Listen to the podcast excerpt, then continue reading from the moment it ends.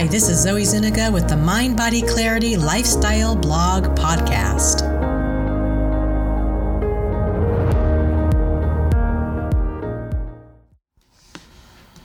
All right, today's topic is Does a Whole Foods plant based diet cause orthorexia? Some people think that if you're not eating all the standard American foods like flour, sugar, oil, dairy, salt, and tons of animal products, you are obsessed. If you don't conform to the standard diet, you have a new disease called orthorexia. Well, to me, orthorexia is a made up term to justify getting us to consume more processed food and feel okay about it. Yes, there are eating disorders where people starve themselves or become obsessed or unhealthy. But eating a healthy diet of unprocessed foods and whole plants is not a new disease called orthorexia. the mainstream food and sickness system, it isn't a health system, thinks that you shouldn't remove any foods from your diet or have any foods that are off limits because this just leads to binges. But that mindset seems crazy to me. What leads to binges is using processed food or drug like foods in the first place. Our culture has gone off the deep end with using food as a drug and making processed, chemicalized, and extreme foods just commonplace. Why would you want to put poison in your body when it only takes a few weeks of abstinence to lose all desire to eat that stuff? So there's this myth of moderation. There are a whole lot of health coaches and diet systems that will tell you what you want to hear. They will tell you that you can keep eating your favorite foods, if you want to call them foods, and be healthy. They will tell you that it's better to be a little bit overweight than to be obsessed with abstaining from certain foods. Maybe but maybe some people can cling to the old processed foods and have them in moderation some of the time and eat a healthy diet most of the time and lose weight and improve their health. But it's a slippery slope because these foods trigger overeating and cause brain changes that make it really hard to get any kind of mental clarity. Processed foods overstimulate the pleasure centers of the brain the way drugs do, and most of us just can't handle that at all. That is why the rate of type 2 diabetes, heart disease, cancer, depression, childhood obesity, and every other lifestyle disease are skyrocketing right now. People who tell you moderation is the answer may simply be addicted to processed foods themselves. People who want you to be quote unquote normal have not experienced what it feels like to be truly normal and free from sugar, flour, oil, and chemicalized processed foods for more than a day or two. They have not experienced the amazing freedom and joy of being thin and healthy without using processed food as a drug every three or four hours every day of their lives. Coaches and diet systems who tell you to be normal and moderate may not be quite as unba- unbiased as they imagine. Doctors who tell you to just cut back a little bit and conform and be moderate. And mainstream medicine that recommends the FDA plate might be not be denying the link between food and disease because their own brains are so influenced by the fear of letting go of their own addictions to processed foods. Before I tried going without all that stuff, I thought it would be impossible to stop. I loved eating that stuff every few hours from morning until late at night, or at least I thought I did. I thought it was normal, and I thought I was just hungry every few hours. I thought that was why I had uncontrollable cravings late at night after eating all day long. but once I really gave it a try and came out the other end totally free, I wasn't perfect at first, but I kept going. I just got up and started again as fast as I could after falling down. I just wish I'd known I could do this 40 years ago instead of being a slave and a consumer all my life. Instead, I wasted my health, my earning ability, and my peace of mind to help keep the junk food machine going. Eating whole foods and going against the tide of insanity is what mind body clarity is all about. I don't care if it's considered extreme by an insane system with unhealthy people running it. To me, eating foods on a daily basis and an hourly basis that cause open heart surgery, diabetes, cancer, and other diseases is way more extreme than eating unprocessed foods. But this isn't for everyone. If you're worried about what other people will think, if you want to be like everyone else, if you don't want to make your friends uncomfortable with their own addiction, then do the moderation dance and be a little bit overweight and a little bit sick, and maybe you can be happy that way. But if you want more out of your life, it's totally worth it. It only takes a few weeks of discomfort to get clean, and then the world opens up. Cravings can return now and then for a few weeks or months, but the more high nutrient, chemical free food you eat, the less often cravings come until they finally leave for good. I want that for everyone who's brave enough to stand up for their own health. I promise you won't be obsessed or calorie counting forever. It isn't about counting calories for the rest of your life or worrying about quote unquote trigger foods forever or holding back from forbidden foods. Once you go clean, you simply don't crave or want to eat those old foods. You won't have the urge to overeat or use food like a drug ever again. You don't have to ever hold yourself in check or think about food at all because your innermost being, you will know for sure that it would be insane to eat that crap ever again. You will love your new health so much it won't be a sacrifice to say off processed foods for good. But if you're not willing to change, so much that you won't even recognize yourself, then stick with moderation. A lot of successful, happy people do a moderate approach, and that might be your path.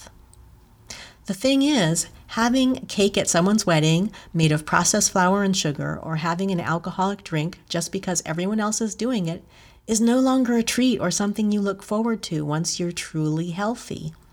Once you have found true health and true freedom from craving all that crap, you have no desire to take that path again.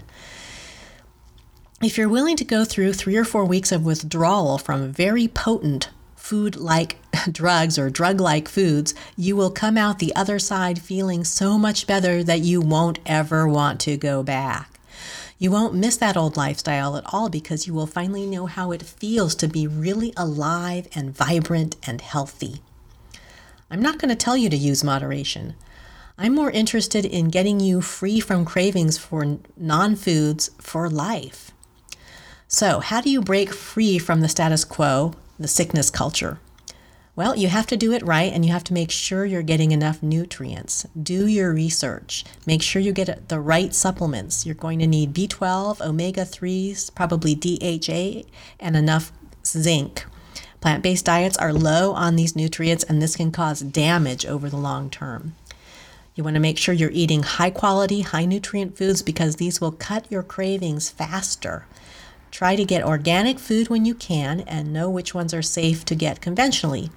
Hey, even with pesticides, you're still going to feel a lot healthier if you cut out processed foods and eat a diet high in plants, phytonutrients, and fiber. There are some good recommended experts out there, and I'll put links in the show notes to co- come to the site and read about them. Dr. Joel Fuhrman is isn't that popular uh, as much as the other plant-based MDs because he goes all in and doesn't sugarcoat it, but he knows what's safe and he was he knows what works to really reverse lifestyle diseases. He believes in proper supplementation and high protein servings for people in the later years of life. He keeps up with the latest research and changes his views accordingly. So if you have serious health problems, I would start with Dr. Fuhrman. Dr. Greger over at Nutrition Facts has a lot of good news. Dr. Dean Ornish has a program that is actually covered by insurance now. He fought for years to get the laws changed. Chef AJ leaves out all nuts and seeds, and this can lead to imbalance because you don't absorb many nutrients from the other vegetables, as many nutrients uh, when you're eating this instead of eating a small amount of nuts and seeds and avocados. But other than that, she's very good and understands addiction to processed foods. Uh, the book called The Pleasure Trap by Doug Lisle and Alan Goldhamer from True North Health Center explains the science behind food addiction very succinctly. There are a lot of more moderate experts that go a little bit more middle of the, the road. These systems tend to use pasta, bread, flour products, maple sugar, honey, and other things. They might work well for you if you don't have any serious health issues. And if you're low on the susceptibility, susceptibility scale, this might be far enough for you to go. You may be fine with whole grain and sprouted flour products and find that it doesn't cause you to want more processed foods hey, everybody's different, so you have to experiment and decide how clean you want to go. Forks Over Knives is a great website for the moderate route. Uh, the Esselstyn uh, son and father uh, have a lot of good books. Dr. McDougall has programs with and without added flour and sugar, but he still doesn't see the purpose of supplementation. So I, I don't know about that part, but other than that, he's good. I Thrive is a great program with over 40 interviews. Um, I'll leave a link to that on my site so you can go to the page where this article is. Nutriciously is a vegan recipe system that walks you through transitioning step by step to a healthy diet. Uh, they also have a weight loss specific program. High Carb Hannah is a McDougall certified starch based chef who has a great, mostly whole foods recipe bunch of books with lots of whole grain bread, flour, honey, and other highly palatable, delicious items. And these can be great transition foods. So, a note about the extreme, clean, raw foodist approach. I would steer clear of 100% raw foods diets for most people. I tried this for many years without any lasting success or health gains. I finally had to admit I was wrong and that this was not the optimal diet for me. The science based evidence just isn't there, contrary to what raw foodists say about enzymes or that all cooked foods are toxins or poisons. The thing is, beans and sweet potatoes, steamed and roasted veggies, and cooked whole grains are just too full of nutrition to discount. The book Catching Fire does a great job explaining that because of our small jaw size and relatively small digestive tract um, compared to brain ratio size, cooked foods has become part of our normal genetic makeup. The author makes a good argument that by cooking, fermenting, pounding, and grinding our food, we made food more easily digestible and gradually became human because of the processed foods to some degree. This gave us more time to develop a larger brain and spend as little as one hour per day chewing and a lot less time and calories on digesting food. It does not well work well for us humans to eat a 100% raw diet of leaves and fruit with some bugs thrown in for protein, like it does for other apes. We would have had to spend six hours a day chewing, and many of those calories would go to digesting the harsh substances. Our jaw and short digest- digestive tract would not be able to handle this well. Gourmet raw foodists create faux, faux cooked flavors. Most raw foodists resort to blending and dehydrating food and eat a lot of concentrated nuts, lots and lots of oil, and dried fruit and honey. They make faux loaves and pates and faux pizza, and everything is heaped high with avocado. Yum, yum. Low fat fruitarian raw foodists load up on starchy fruit. People who try to do the low fat raw diet end up eating pounds and pounds of tropical high starch fruits like bananas and mameys and high fat durian all day long to get enough calories. They often eat very few greens and almost no nuts, seeds, or avocados. This makes the diet so low in variety and nutrients that it isn't sustainable long term for most people. This turns into a high fat or high sugar diet, either way you go. Although it's healthier than the mainstream diet, and in the first few months you do tend to lose weight and feel better, raw foodism is usually not a long term sustainable eating pattern. Raw foodism can lead to an almost religious zeal for many people. Raw foodism can lead uh, to an unhealthy relationship with food and cravings for many people long term.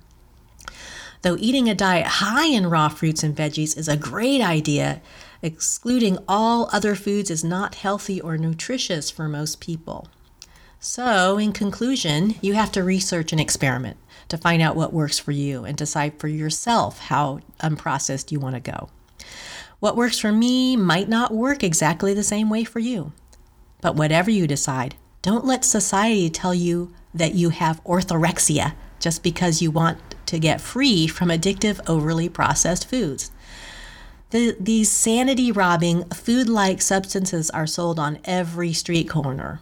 Just about every canned or packaged food is laced with sugar, oil, flour, and salt, as well as a myriad of chemicals that manipulate your pleasure centers for the sake of profit.